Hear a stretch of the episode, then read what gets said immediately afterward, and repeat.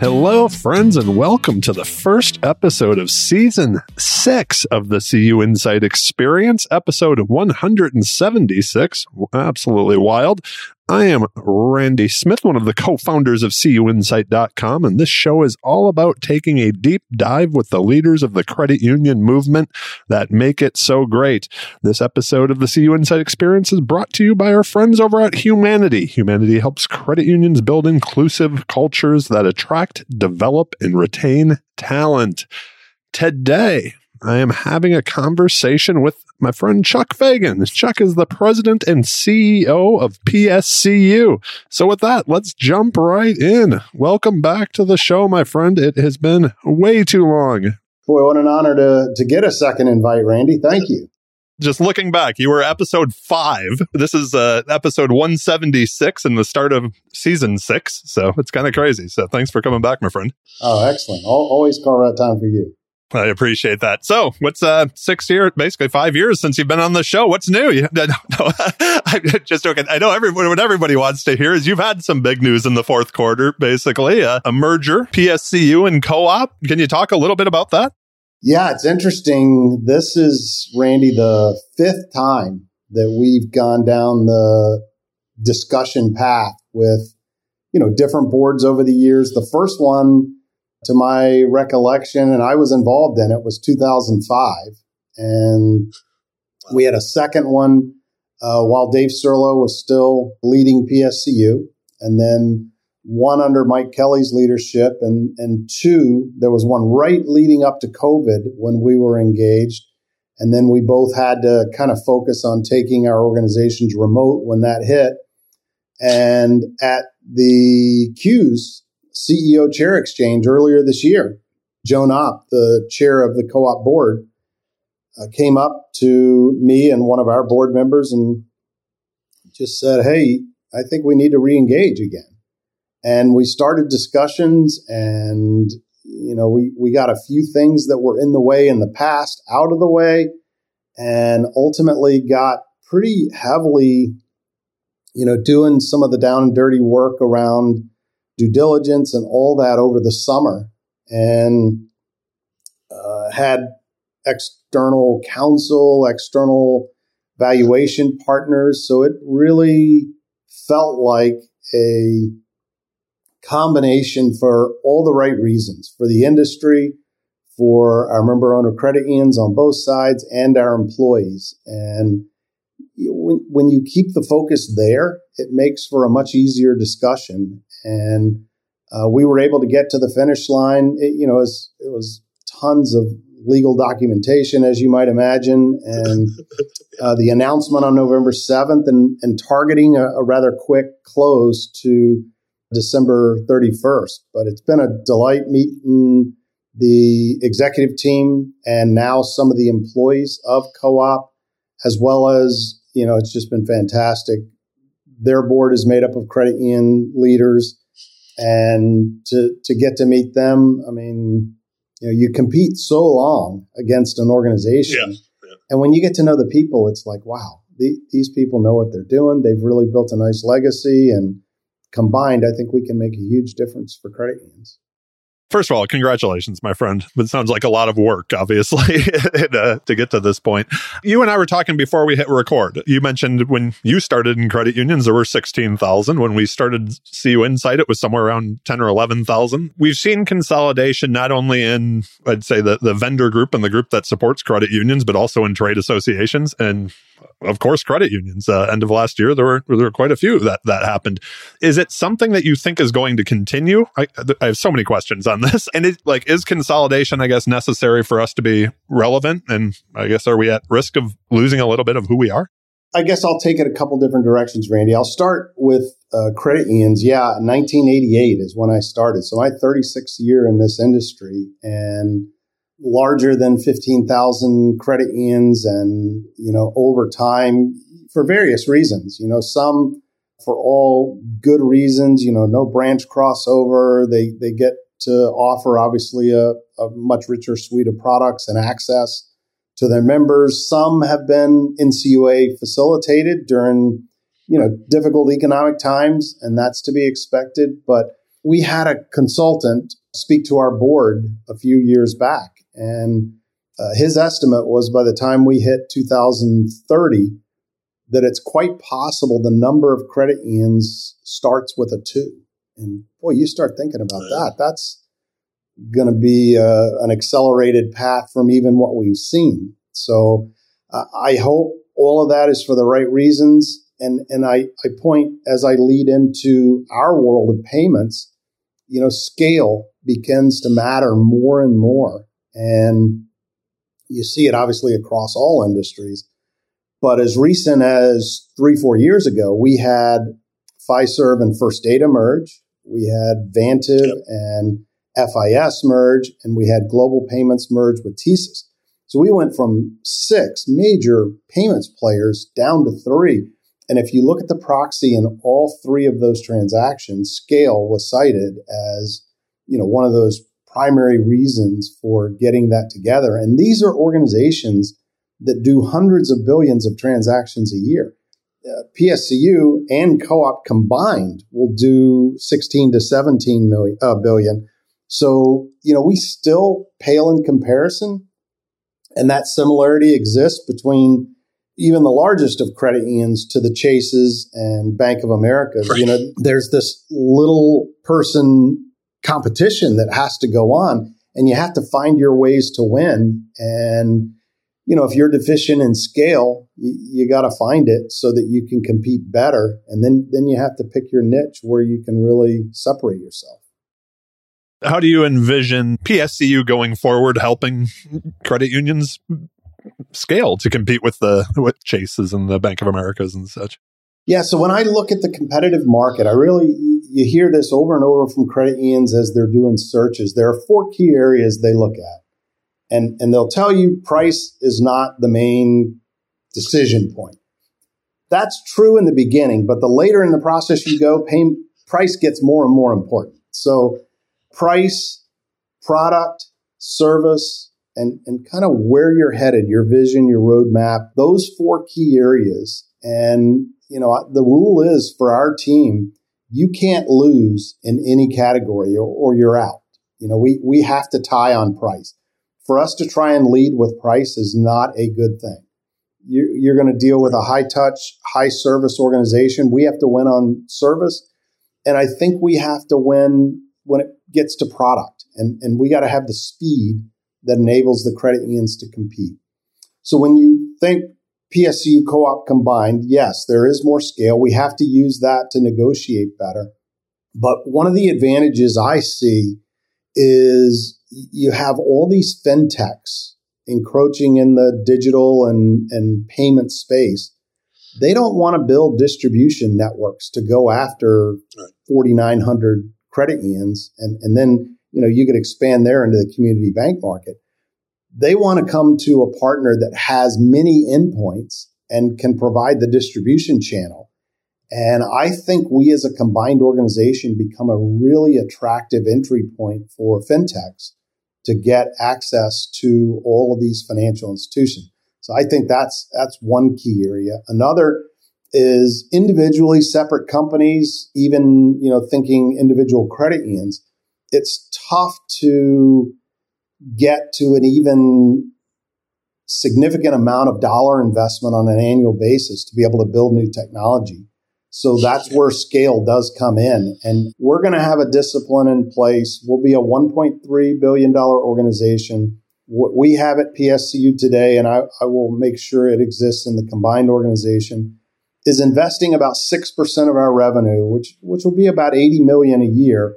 And, and it'll grow as we grow back into technology. If we're not building new mobile digital capabilities that credit unions make available to their members, credit unions aren't going to be relevant. They're not going to be competitive. So that's a big responsibility we have. Absolutely. Let me ask you, I'll ask both sides of this question, but to start here, what are the biggest challenges that you see credit unions facing, say, today as we look out to this new year? Well, I think just that the big banks chase, you know, billions and billions of investment uh, every year around mobile digital technology access. Credit unions they don't have that capability. So what credit unions have to do is credit unions have to pick the best partners they can possibly align with. And I like to think that when it gets down to that choice, that a credit union will trust their member to an organization that they own. You know, we're structured just like a credit union. We have, or, or in the combined organization, we'll have 13 credit union CEOs on the board. So that service focus is always going to be there. And when credit unions trust their member to you, in our case, we need to make sure that the credit union member doesn't know PSU exists. If we provide a good service experience, we're extending the hours of the credit union. We're providing technology that perhaps they couldn't do on their own. And the trick for them is when they have all these best of breed partners, they have to integrate them in a way that the member doesn't know that they've pieced together all these different endpoints to provide that ultimate experience for the consumer.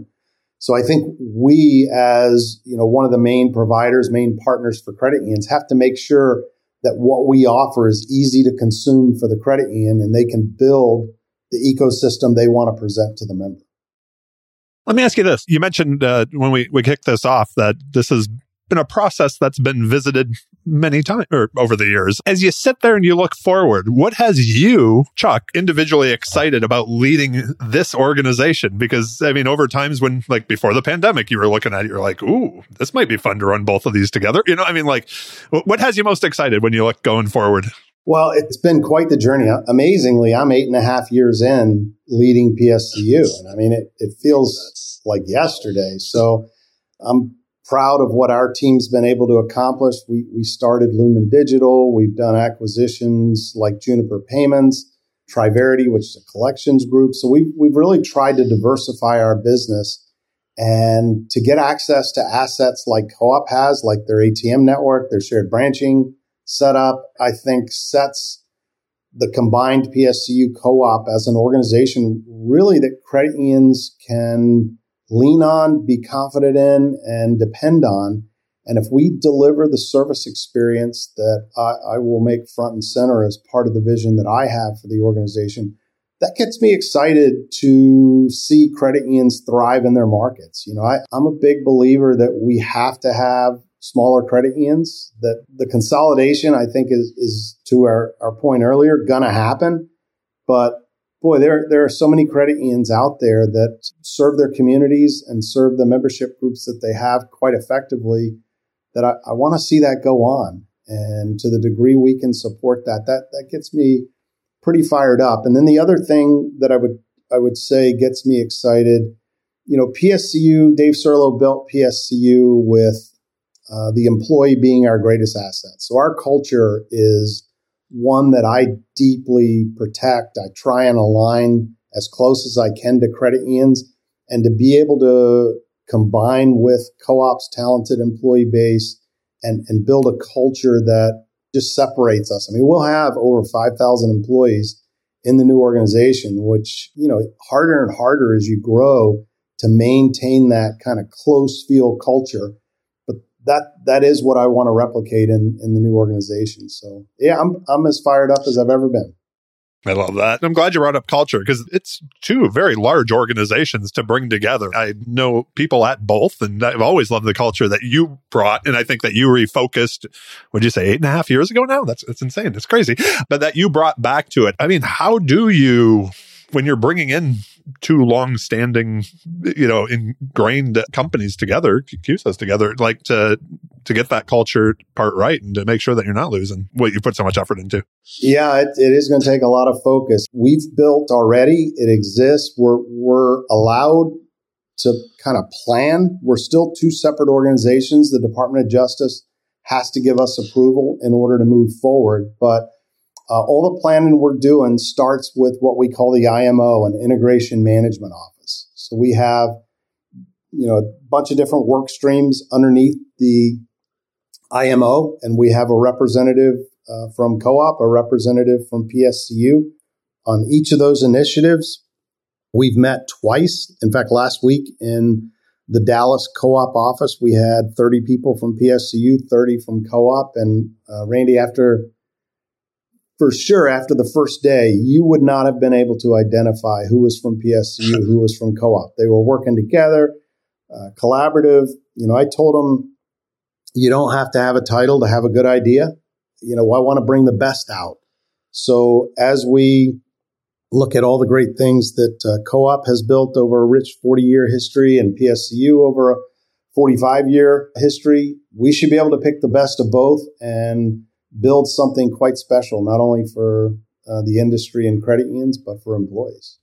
So, so while it's top of mind, you've obviously you're still going through this. So are a lot of other folks, CEOs sitting in the you know similar chairs. Any words of advice for someone going through a merger that you've picked up, I guess, over the past year? yeah, and clearly and admittedly, I've never done anything of this scope, but what we've done in the past, I think works not only in a smaller midsize, but in a, a larger deal like this.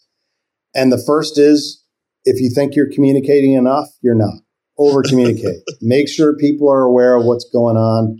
They want to hear from leaders. I've been on uh, co op all hands meetings, I've been on PSU all hands meetings.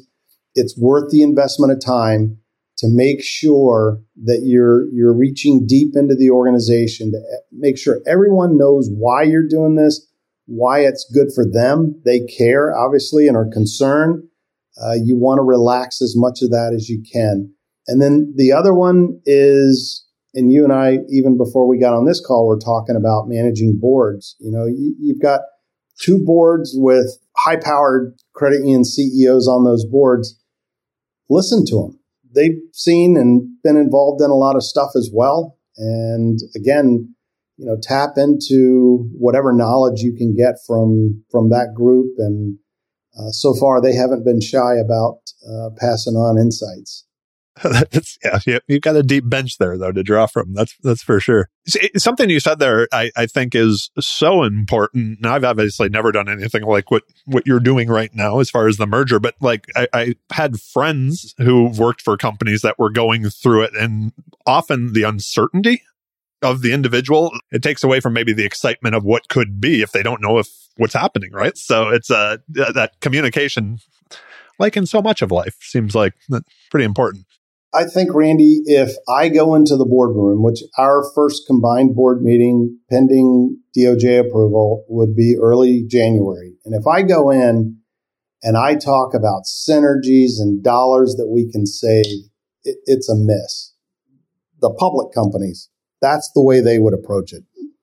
In our case, I get to walk in and I get to talk about what we're doing to ensure that the credit union member doesn't know this is going on. That that you know we're going to be making some changes along the way. We have to, but that we're going to do it in a way that on the other side, the, the member comes out with a better experience. Same same with the credit union staff, and you have to take that internal as well. Is you know, look, it's not not like PSU could just absorb an organization the size of co-op without the deep expertise and talent that they have. It's it's going to take talent from both sides, leaders from both sides, and uh, th- there'll be some duplication, no question. But you know, can we use those resources in other areas to support what we're trying to accomplish?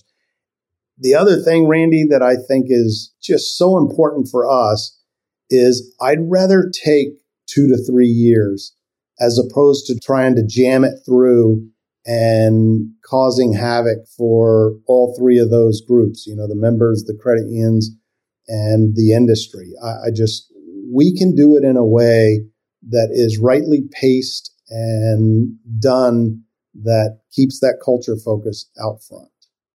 All right. So the last time you were on the show, there were a few different nuggets you shared with our listeners that people have talked to me about. It's been a while, so I, I put together some new questions, but I'd like to. I always like to pick Chuck's brain, so um, I'll throw a couple out there. A question that I added to the show, maybe in the past year or so, was after an interview that I heard with Warren Buffett of all people. Right? It was just this qu- simple question, but like, what was the greatest investment that you've made in your career? In the example, he said Dale Carnegie courses when he was young. It wouldn't be where he was today. When you think back on your career, was there an investment that you made that you're like, yeah, I wouldn't be where I was today without that? it's an easy answer for me. The the time period I spent at CUES, Randy, which was a little over two years. You know, I I had led sales and account management and a couple other areas at PSCU.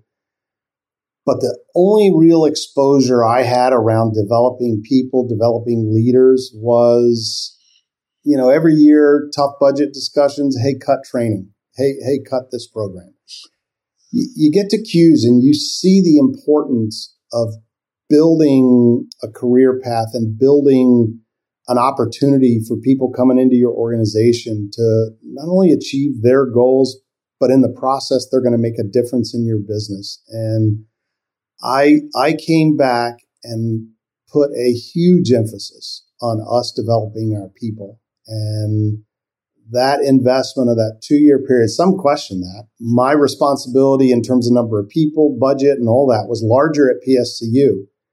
But to go to CUES, number one, I had to manage my own board, I had to build strategy, but I learned all that aspect of you know how you develop leaders in your organization and what a huge difference. That's pretty cool. So, a, a, question about like building the team and building up your team, quite honestly. When you're looking at who you surround yourself with, that senior leadership team, are there characteristics that you look for in folks? And is there something that maybe is just that absolute turnoff where you're just like, yeah, no, you won't fit here? So, a mentor of mine gave me a piece of advice. When you become a CEO, CEOs are seldom told the truth. Find the people willing to give it to you and keep them close by. So I look for people that aren't going to tell me what they think I want to hear. I, I need yeah. to hear, you know, I can't be involved in it all. And as we're building the organization, the people doing it the right way, challenging me, challenging their peers is the best environment to have. And, you know, I can say this is the vision and I can you know, kind of interpret from the board for what the strategic path is going to be as we, we work on strategy.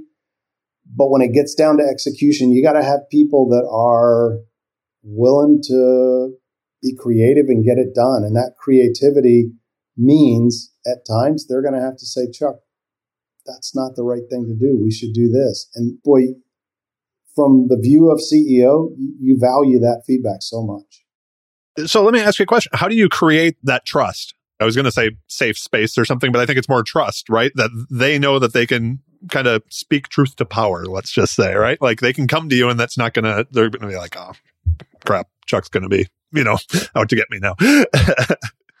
it takes some time, honestly. I mean, it's better to do that bringing people up through the organization where you get a chance to know them and be exposed to how they work. But, you know, at times you, do have to go outside and I think you really got to use references. You got to use a nice interview process where you kind of gauge that comfortableness of them engaging with you in a way that, that you create that trust, you create that confidence that, you know, they're going to, they're going to provide you the feedback and they're going to be a good collaborative part of the team that you're building.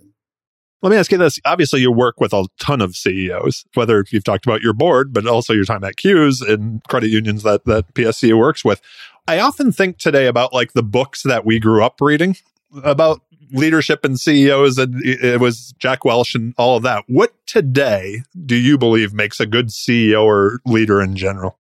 So, talking of books, which maybe you're going to ask me later, but McKinsey has a book out. It's probably been out two years called CEO Excellence and it, it is okay.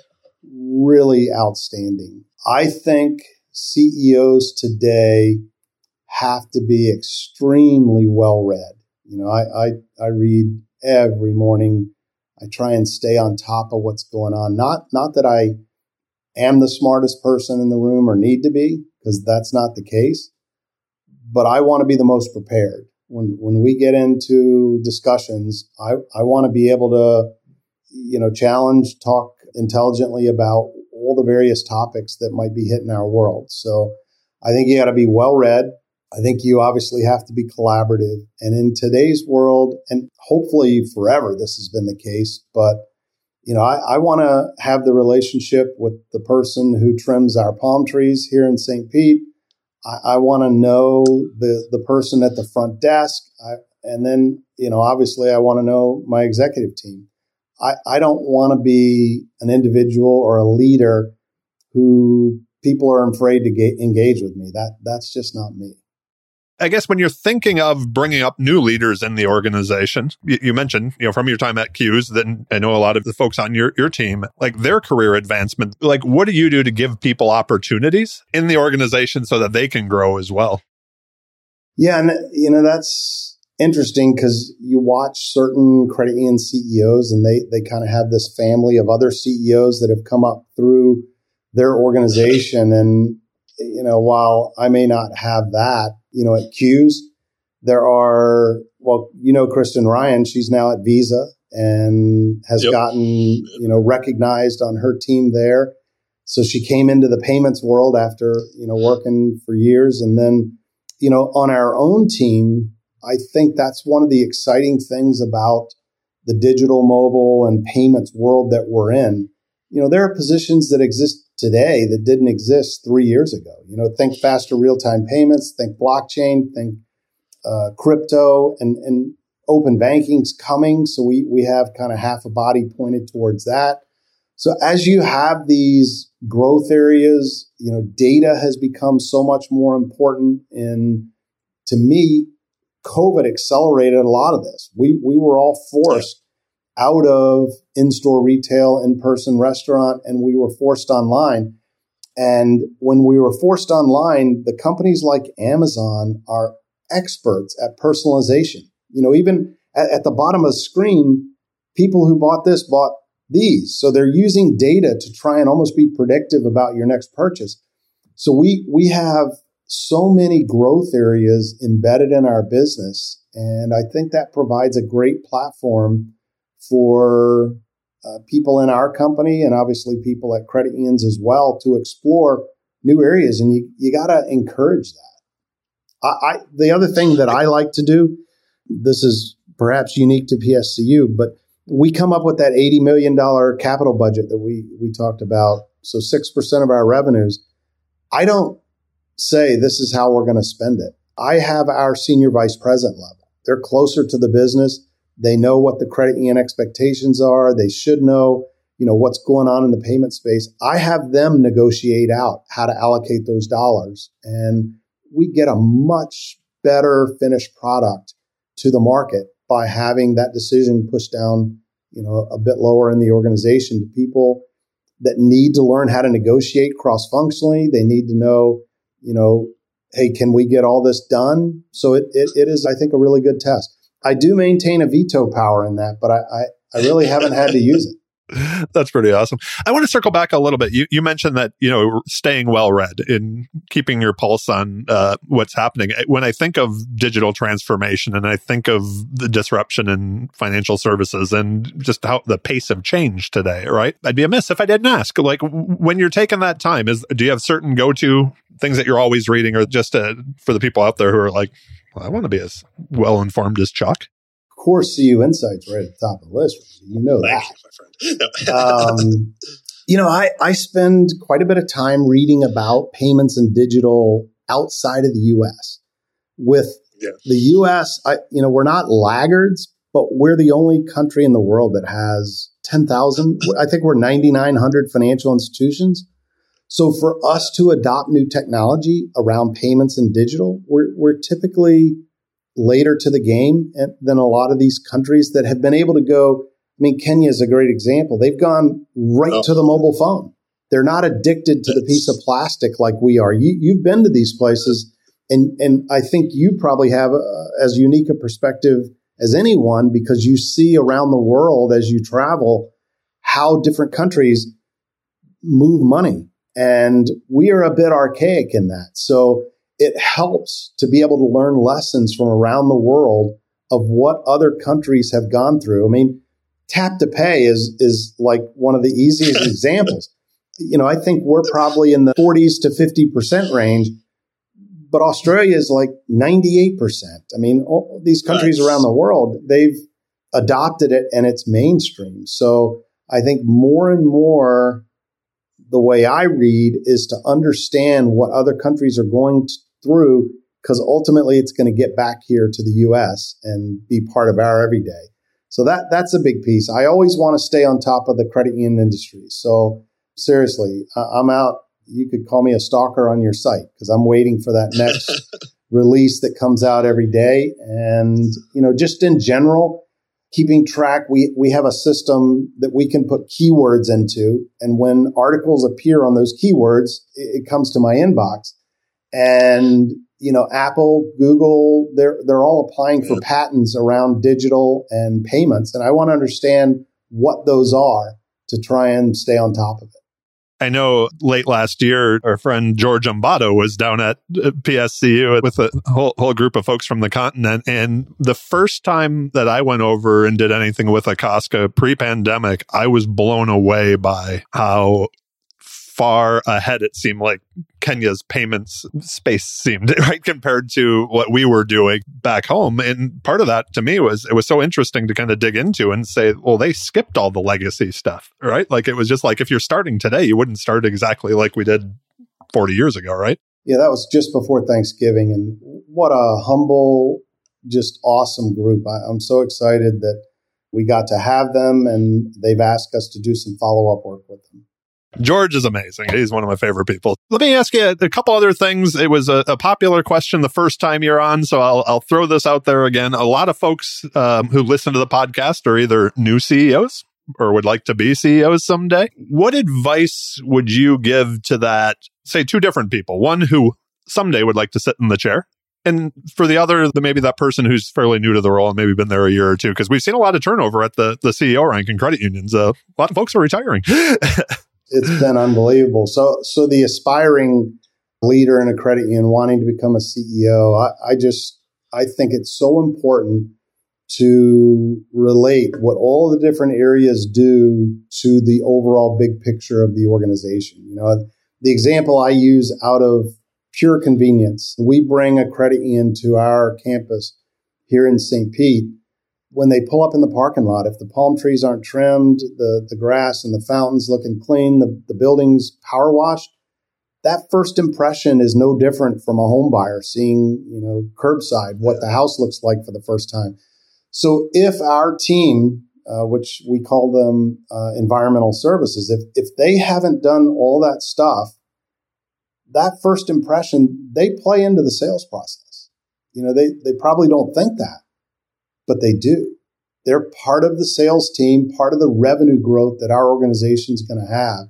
So I think as an aspiring CEO, recognize that there's not one area in an organization that doesn't contribute to the overall goals of the organization. For the individual who's just become uh, the CEO, I think you and I talked about this last time, and this is one of the hardest lessons, hardest things to ever do to me is when you're managing a board, you work for a board of directors, you don't work for one director. And I fall into the trap, I got to tell you, probably once a month that I tend to lean into one director as opposed to I, I work for the board. And learning that one over and over and over again is going to be important for a new CEO. And then I think the other one is what we talked about before. You know, there's there's a book I read. I, I can't begin to tell you what it was, but uh, Fortune, probably 250 company CEO, was prior to being CEO in his MBA final semester, taking one of his exams, and he had reviewed the whole syllabus, was ready to go, and got in there. And the professor had one question on the test What's the name of the receptionist downstairs? And he didn't know know all the people in your organization get get to know because they all contribute to that big picture and you got to make that part of your culture. Nobody's untouchable. You know everybody should be in a position where they feel like they're a member of the team and they're contributing to what the organization is trying to accomplish.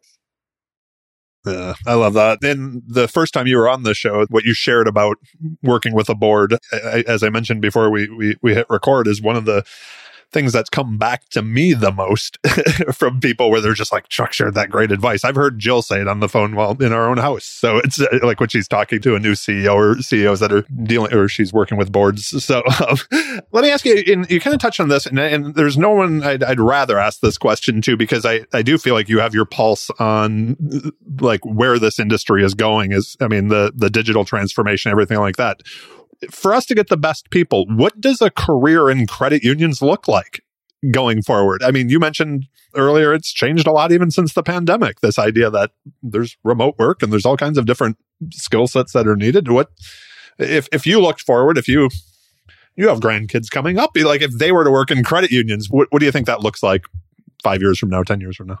That's a great question, Randy. And I, I, think the size of the credit union makes a difference on what that position would look like. You know, we, we work with credit unions where an individual may wear multiple hats. You know, they may have lending, they may have the credit card product and, and other areas in the company.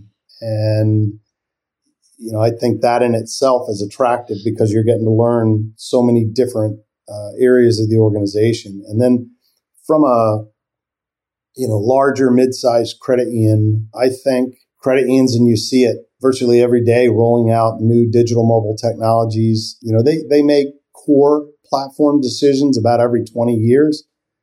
But your digital mobile stuff, if it gets more than three years of stale, you're headed for one of those disappointing engagements with your members because you're not going to have the offering. Yep.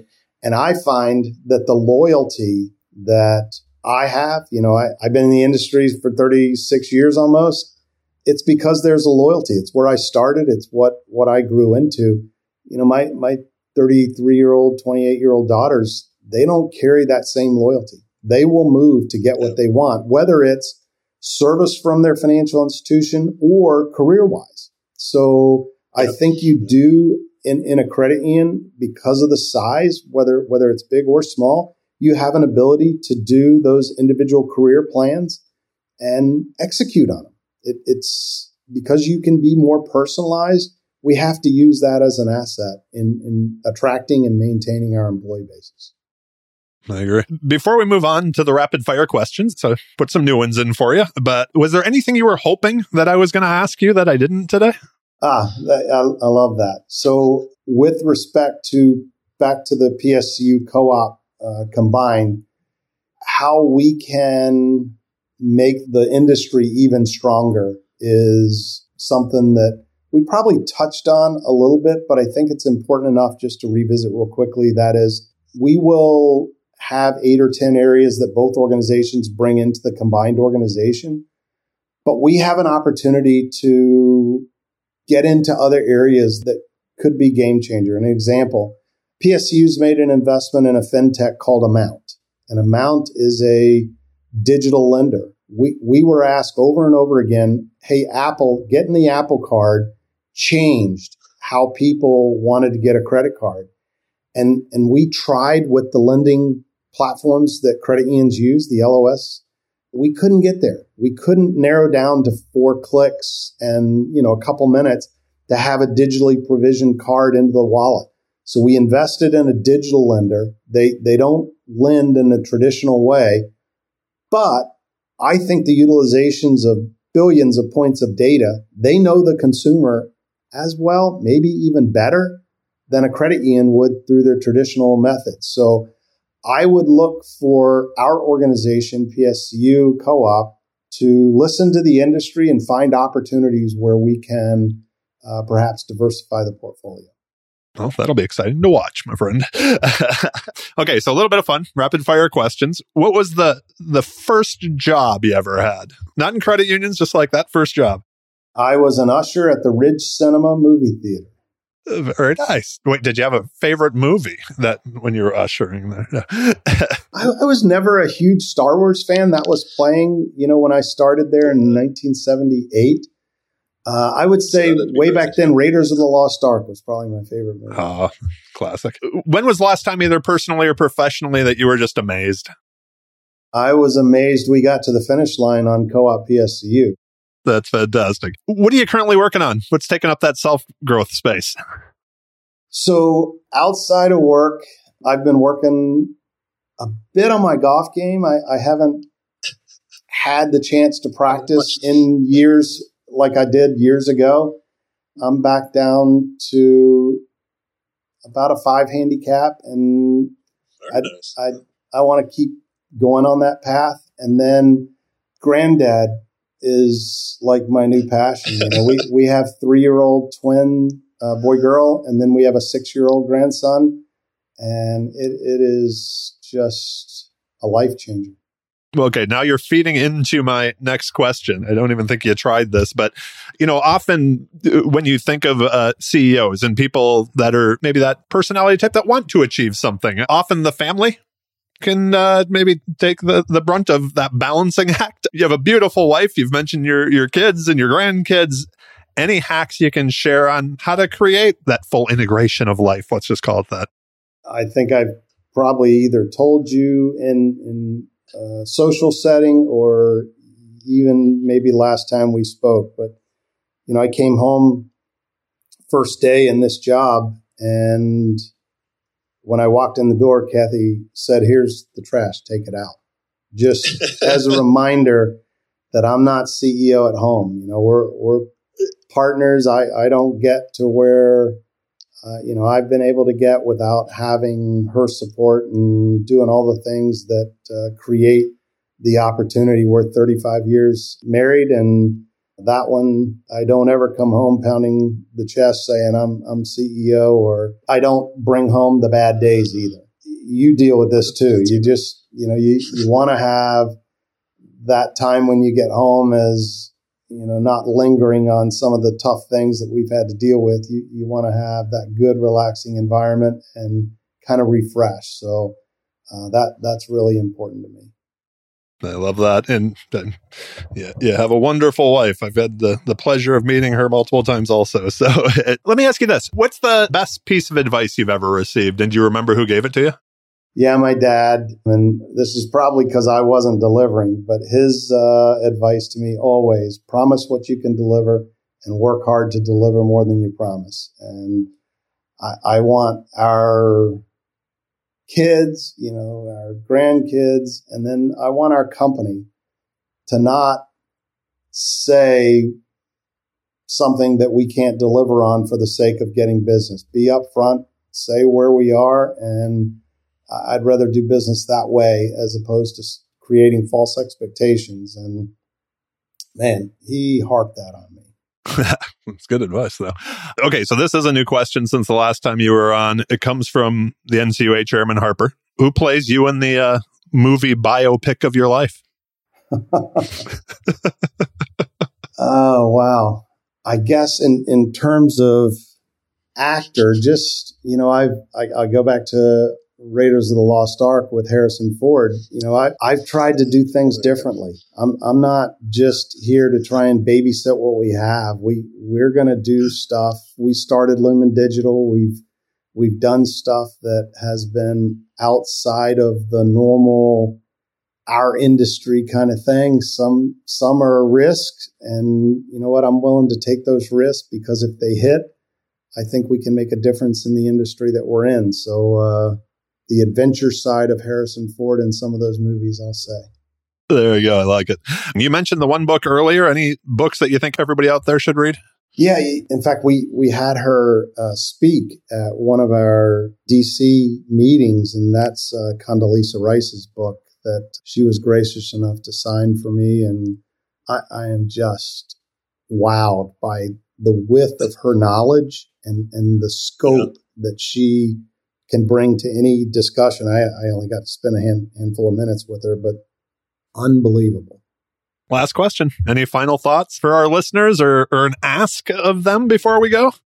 Well, wait and see what, what PSCU co-op can become because I think we are going to be an organization that closely, closely aligns with not only the fast pace of technology, but also with what credit unions need to compete and uh, stay relevant with. So watch us. I, I, will ensure that it won't just be plain vanilla, that we're going to keep stretching the limits. And, you know, we're an organization, another quote that uh, I found on a CEO of a credit union's desk. And it was if you build it, they might come. If you build it with them, they're already there. And, you know, co op has co creation councils, PSCU has advisory groups. We have, you know, 13 credit union CEOs on our board. We're going to build it with the industry, build it the way you want it. And it's, you know, going to be less about sales and more about that you've had an insight into how we invest those dollars and what it looks like on the other side. That is the perfect way to wrap up. Thank you again, my friend, for doing this. I greatly appreciate it and can't wait to, to, to see you again soon. Hopefully, probably maybe CUES symposium. I don't know. I'm registered. Uh, yeah. if people have additional questions of you, what's the best way to, to, to get a hold of you? LinkedIn, email? What's your what's your poison? Either way, cfagan at pscu.com or LinkedIn. I'm not as good at LinkedIn because I get a volume through uh, email, but one way or the other, I'll get back to you. Uh, well, I know you will. We will link to everything we talked about today in the show notes. Thank you again, my friend, for being here. I greatly appreciate it. Randy, you're the best. Thanks for having me. Before we go, please also make sure to subscribe to the CUInsight Experience on your favorite podcast player. We are on them all. Also, check out our sponsor, Humanidei, and make sure you're getting the the people part of your credit union right. They are a longtime partner of ours, and I'm a big fan. And if you're looking for any of the books that have been mentioned today on the show or, or, any of the past shows, a quick Google search of the CUInsight Experience podcast book list and your next read is on its way from Amazon. And last but certainly not least, I want to thank all of you for listening. Can't believe we're kicking off season six already. Uh, you all rock. I appreciate each and every one of you. Be well, friends.